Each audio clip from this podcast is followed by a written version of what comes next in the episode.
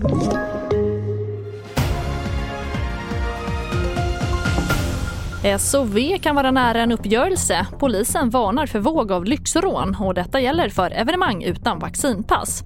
Ja, här börjar vi med att enligt uppgifter till TV4-nyheterna kan Socialdemokraterna och Vänsterpartiet ikväll vara nära en uppgörelse om att släppa fram Magdalena Andersson som ny statsminister. Uppgörelsen rör förbättrade villkor för de pensionärer som har det sämst ställt. Men om vänstern inte nöjer sig med det Socialdemokraterna kan erbjuda tänker man rösta rött för Andersson imorgon.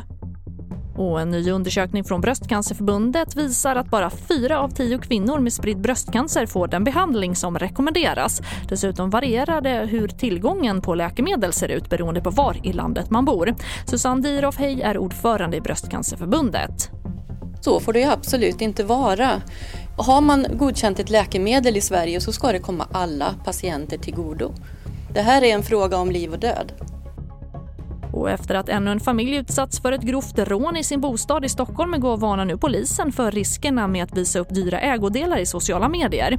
Händelsen igår inträffade i stadsdelen Östermalm och gärningsmännen kom över en dyr klocka. Den senaste tiden har bland annat flera offentliga personer rånats i sina hem och exempelvis blivit av med klockor. Polisen utreder nu tillvägagångssätt och eventuella samband. Och vi avslutar med ett större evenemang inomhus som inte kräver vaccinpass från besökarna kommer att behöva hållas med bestämda sittplatser, en meters avstånd och med sällskap och som mest åtta personer. Och samtidigt föreslår Folkhälsomyndigheten att de arrangörer som kommer använda vaccinpassen måste ha rutiner för hur det ska göras. Och det får avsluta den här sändningen. Fler nyheter hittar du alltid på vår sajt tv4.se i studion Charlotte Hemgren.